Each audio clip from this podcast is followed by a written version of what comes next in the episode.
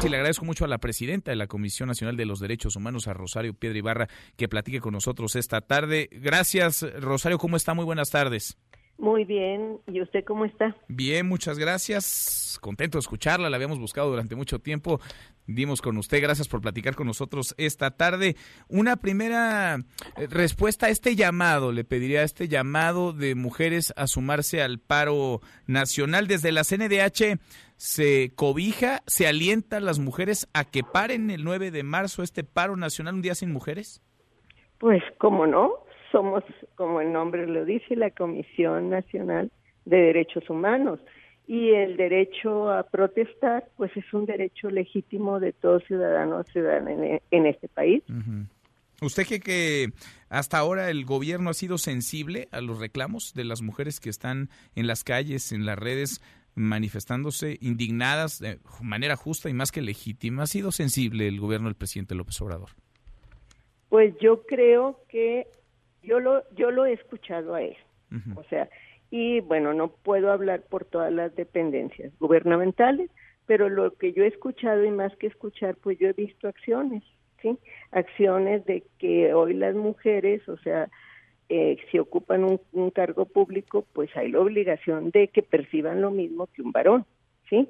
Que hoy hay más mujeres en los eh, distintos eh, secretarías, en las, este, mm, pues yo misma, bueno, pero claro, yo soy un organismo autónomo, pero tuve esa oportunidad de participar, veo que hay gobernadoras, que hay que hay puestos este de poder, vamos a decir, y que están las mujeres ahí representadas. Obviamente, o sea, no la lucha de las mujeres es una lucha histórica y obviamente no se acaba por acabar toda una visión machista, androcéntrica, que se tiene que seguir este, combatiendo y en eso yo creo que, que tenemos mucho que hacer todos, tanto mujeres como hombres. ¿Considera que la derecha y los conservadores están metidos en este movimiento feminista, en este llamado al paro del 9 de marzo?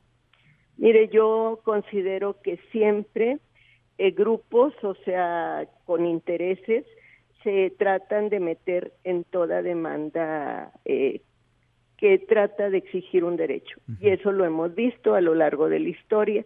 Entonces yo no puedo decir que ahora no exista, pero yo aquí yo creo que las mujeres somos inteligentes y que habrá precisamente esa inteligencia y esa capacidad para no dejarse infiltrar y que no se le robe una demanda tan legítima e histórica y que seguimos este, en pie de lucha, porque me incluyo. Porque hay quien ha dicho, como la secretaria de la Función Pública, Merendira Sandoval, que este movimiento se disfraza de feminista. ¿Para usted se disfraza o es feminista y más bien hay quienes se tratan de subir en él?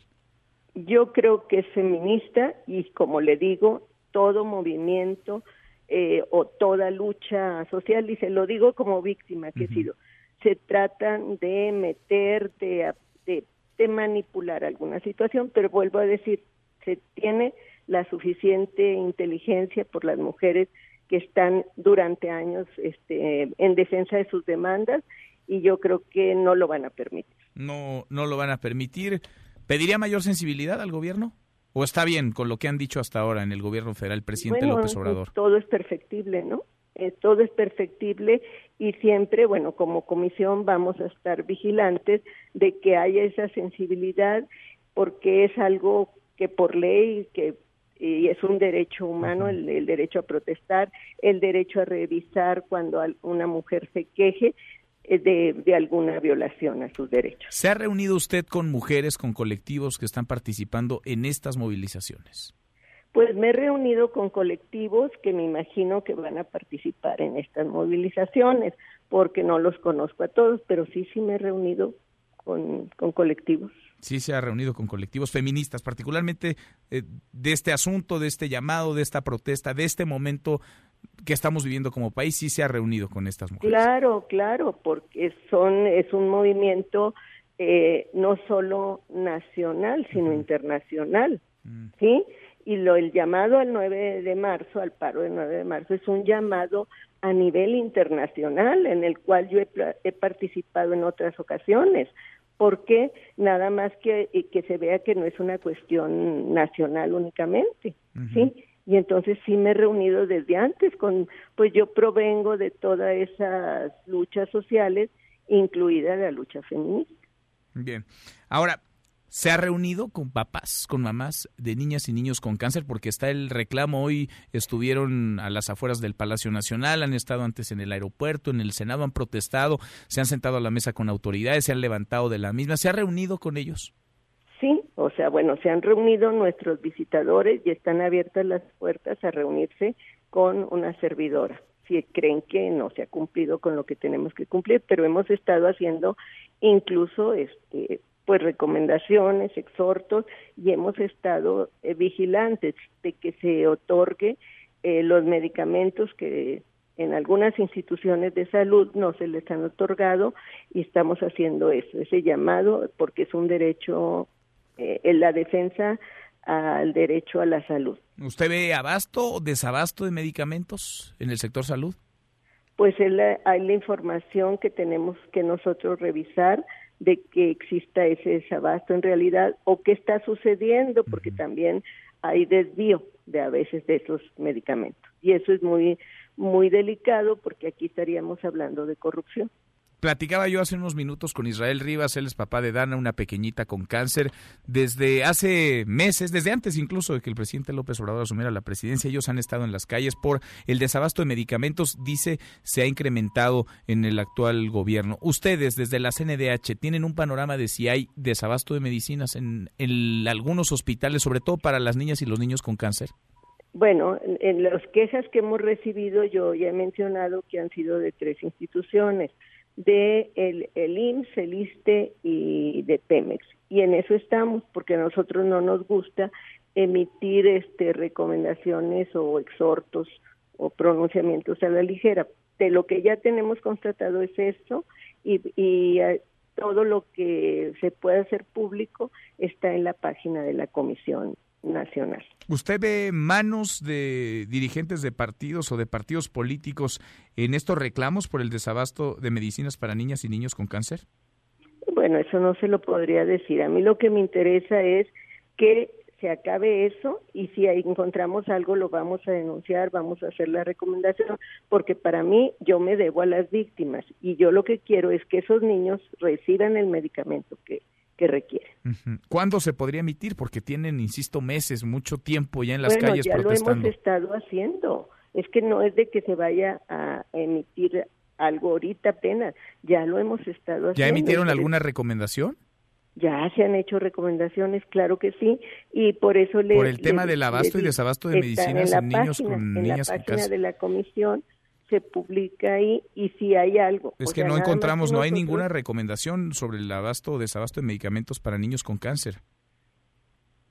Sí, sí, sí, sí, hemos hecho. Ha hecho, pronunciamientos, pero una recomendación de la ah, CNDH. Bueno, en, ese, en eso estamos trabajando precisamente para tener pruebas. No podemos nosotros hacer, eh, se tiene que seguir un curso de investigación, tener los elementos este, fidedignos. Sí. por eso le pregunto en cuánto tiempo, en, en cuánto tiempo pues podría manifestarse la CNDH. Esto se tiene que hacer tan pronto. No, aquí queremos acabar con la burocracia con esa lentitud que imperaba y eso es lo que estamos. Pero sí también hacemos un llamado a la sociedad, a estos padres que si creen que algo no está funcionando, que se acerquen aquí y nosotros lo recibimos, revisamos este, que nos aporten datos y damos este seguimiento. Hoy estuvieron a las afueras del Palacio Nacional papás de niñas y niños con cáncer, pacientes eh, con VIH, eh, mujeres que están librando la batalla contra el cáncer de mama, que tienen mucha incertidumbre y muchas preguntas. ¿Hubo personal de la CNDH ahí para escucharlas?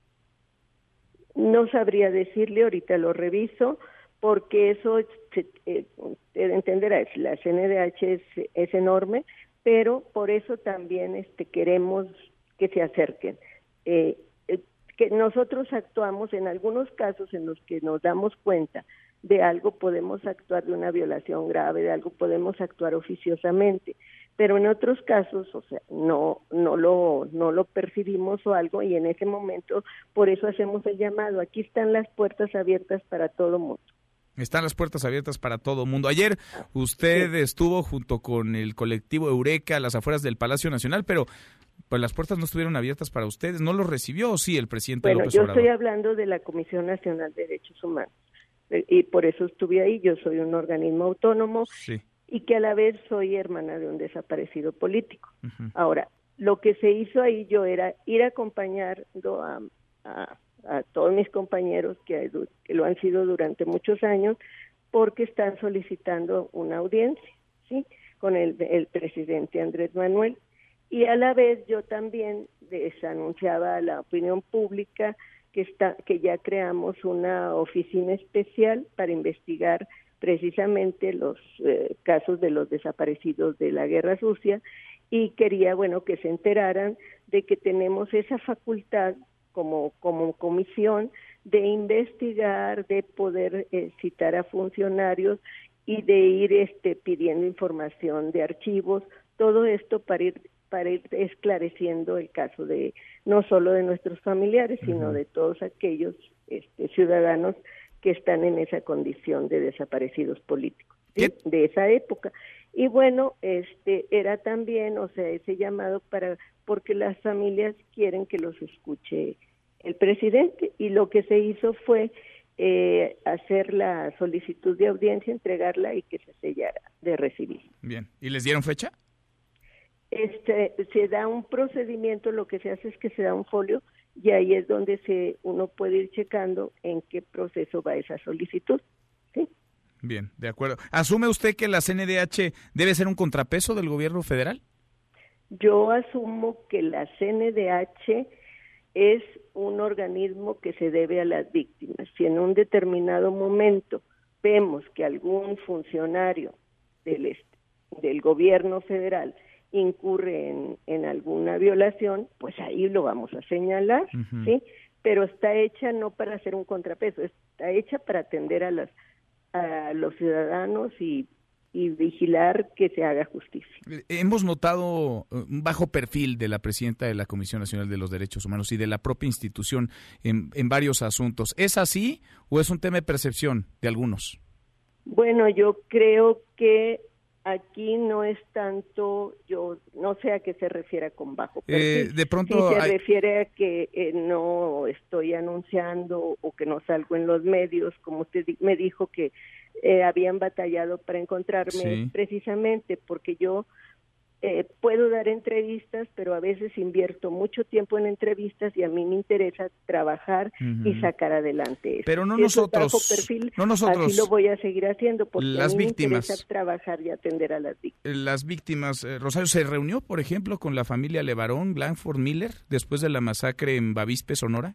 No, no me he reunido y estoy y lo he dicho ya en varias ocasiones, estoy dispuesta a reunirme con ellos o sea, pero yo no puedo nada más andar eh, eh, llamando a las víctimas. Mm. Aquí es voluntario. Las víctimas tienen que ir con usted. La víctima que se quiera acercar, aquí estoy yo.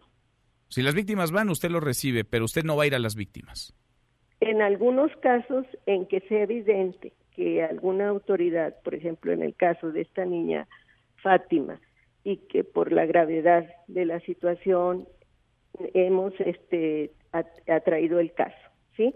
Pero en otros casos pues también necesitamos, o sea, mm. que las víctimas se acerquen. Que las víctimas se acerquen. El asesinato de nueve integrantes de estas familias en Bavispe, Sonora, es muy grave, yo estoy de acuerdo, sí es una cuestión muy delicada, pero pues yo haría ese llamado, o sea, porque como es también está involucrado las autoridades estadounidenses y eso, eso es otra cosa más, complicada y yo sí pediría que si tienen ellos alguna otra, alguna queja o algo, eh, bienvenidos. Bienvenido. O los 10 músicos asesinados en Chilapa, Guerrero, sus familias también tendrían que acercarse a la Comisión Nacional de los Derechos Humanos. No, eso se puede hacer, esos posicionamientos, esos son, son cuestiones así, pero ya seguir una investigación más profunda, pues sí, les pediría yo, porque yo necesito partir de qué han hecho ellos mm. para saber qué es lo que no les han cumplido. No sé si me explique.